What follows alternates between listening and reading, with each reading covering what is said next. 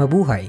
Ngayon ay Biyernes, Nobyembre 24, taong 2023. Kayo ay nakikinig sa Balitang Pilipinas sa Tagalog.com.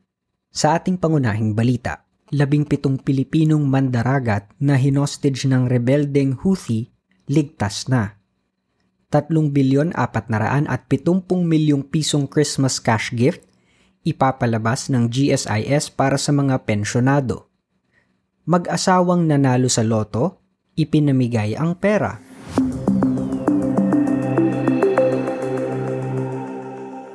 Ligtas na ang labing pitong Pilipinong mandaragat na hinostage ng mga rebeldeng Houthi ng Yemen. Inaasahang mapapalaya sila sa madaling panahon sa paghinto ng labanan sa pagitan ng Israel at Hamas sa loob ng apat na araw. Ang mga Pilipinong mandaragat ay bahagi ng 25 crew members na hinostage ng mga Houthi noong Nobyembre 19. Ang grupong di umano ay sinusuportahan ng Iran ay nagsabing aatakehin ang lahat ng mga barkong pag-aari ng Israel. Samantala, nawawala pa rin ang dalawang Pilipino makaraan ang sopresang pag-atake ng Hamas sa Israel noong Oktubre 7. Sinabi ng Department of Foreign Affairs na ang isa rito ay isang lalaki at isa ay babae.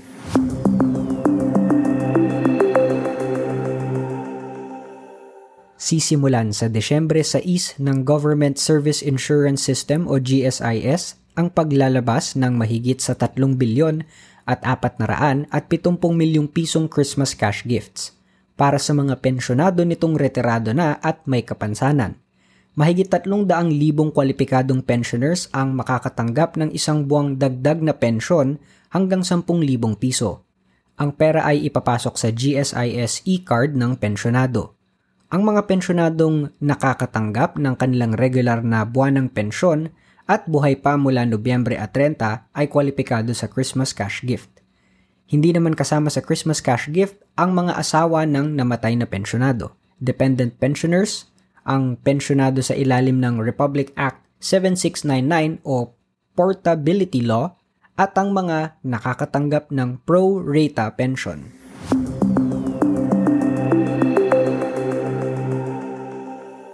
Nakakuha ang Pilipinas ng pangakong puhunan na mahigit sa 672 milyong piso mula sa paglahok nito sa ikatatlumpung Asia-Pacific Economic Cooperation o APEC Economic Leaders Meeting noong isang linggo.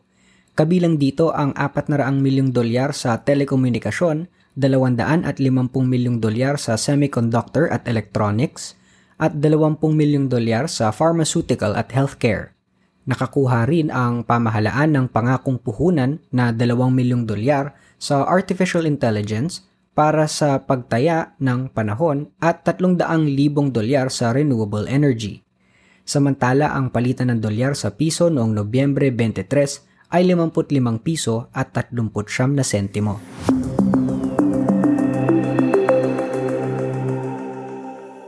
Maghaharap ng mga kriminal na kaso laban sa mga may kinalaman sa di umano ay panluloko at iligal na pagre-recruit sa mga Pilipino sa Italia.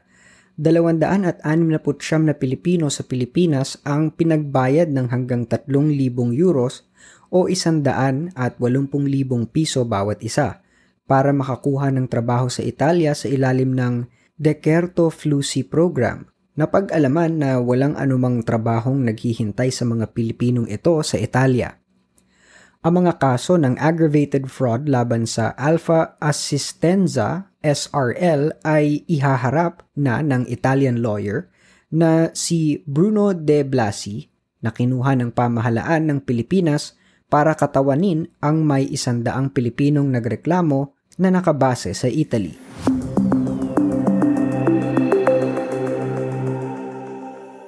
Inakusahan ng Ministry of National Defense ng China ang Pilipinas ng pagkuha ng mga dayuhang puwersa para patrolan ang West Philippine Sea at inuumpisahan umano ang gulo sa rehiyon. Sinabi ng China na nilalabag ng Pilipinas ang diwa ng Declaration on the Conduct of Parties in the South China Sea mula Nobyembre 21 hanggang 23 ang Armed Forces of the Philippines at ang United States Indo-Pacific Command ay nagsasagawa ng serye ng tactical exercises sa katubigan ng Batanes at sa West Philippine Sea na nasasakupan ng 200 nautical mile exclusive economic zone ng bansa.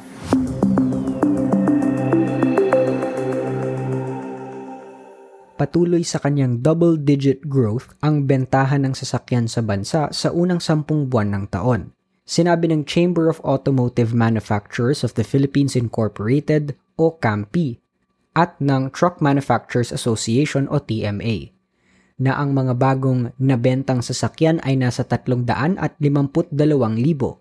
Mas mataas ito ng 25.7% kaysa sa naibenta noong kaparehong panahon noong isang taon.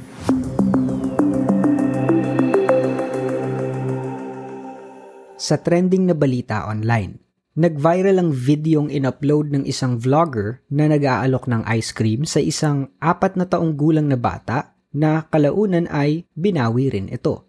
Nagalit ang nanay ng batang lalaki sa vlogger na si Nico Meneses dahil pinahiya umano nito ang kanyang anak. Sinabi ng nanay na maghaharap sila ng kasong child abuse at cybercrime dahil in-upload ang video ng walang paalam sa kanya.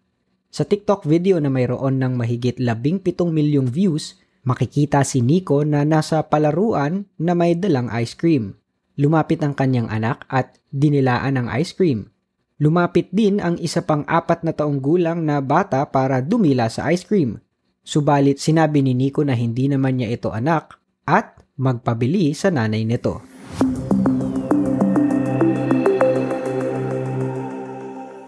Sa balita sa palakasan, nakuha ng Team Philippines ang gintong medalya sa men's Taolu sa 2023 IWF World Wushu Championship sa Fort Worth, Texas noong Nobyembre 20.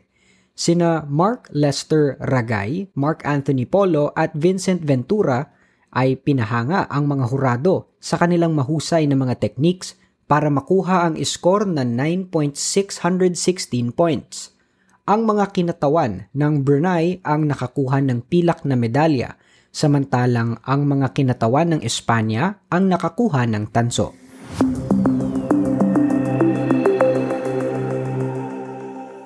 Sa balitang showbiz, sa kabila ng hindi nakasama sa top 5 ang representante ng Pilipinas ng Miss Universe 2023 na si Michelle D, nakakuha ito ng dalawang panalo sa patimpalak pagandahan sa El Salvador. Si Michelle ang isa sa gold winners ng Voice for Change kasama si Ana Coimbra ng Angola at Carla Guilfu ng Puerto Rico. Nakuha rin ng Pilipinas Beauty Queen ang Spirit of Carnival Award na ibinigay ng pageant sponsor ng Carnival Cruises.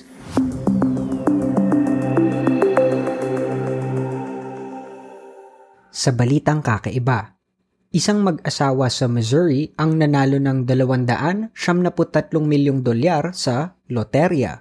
Sina Mark Hill, 52 taong gulang at Cindy Hill, 51 taong gulang ay taga Dearborn, Missouri, isang maliit na bayan na mayroon lamang apat na raan at siyam na anim na tao. Umampon sila ng isang batang babae mula sa China na anim na taong gulang na dahil ang kanilang tatlong anak na lalaking edad 31, 30 at 28 ay umalis na sa kanilang tahanan ilang taon na ang nakararaan. Si Mark ay nagtatrabaho sa isang pabrika ng hotdog at deli bilang mekaniko. Si Cindy naman ay isang office manager subalit natanggal sa trabaho noong 2010 kaya't nag-part-time na lamang bilang waitress. Limang tiket sa loterya ang binili ni Cindy sa Trexmart sa Missouri at hindi niya akalain na isa rito ang tatama ng jackpot. Subalit sa halip na gastusin lahat sa sarili ang napanalunan, nagdonasyon ang mag-asawa ng 50,000 dolyar para magawa ang sewage treatment plant sa kanilang lugar. Nagdonasyon din sila ng 3 milyong dolyar sa fire department ng Dearborn. Bukod pa rito ang donasyon ng mag-asawa sa kanilang lokal na high school na 50,000 dolyar para makapagpagawa ng baseball field. Mag-aampon din sila ng isa pang bata.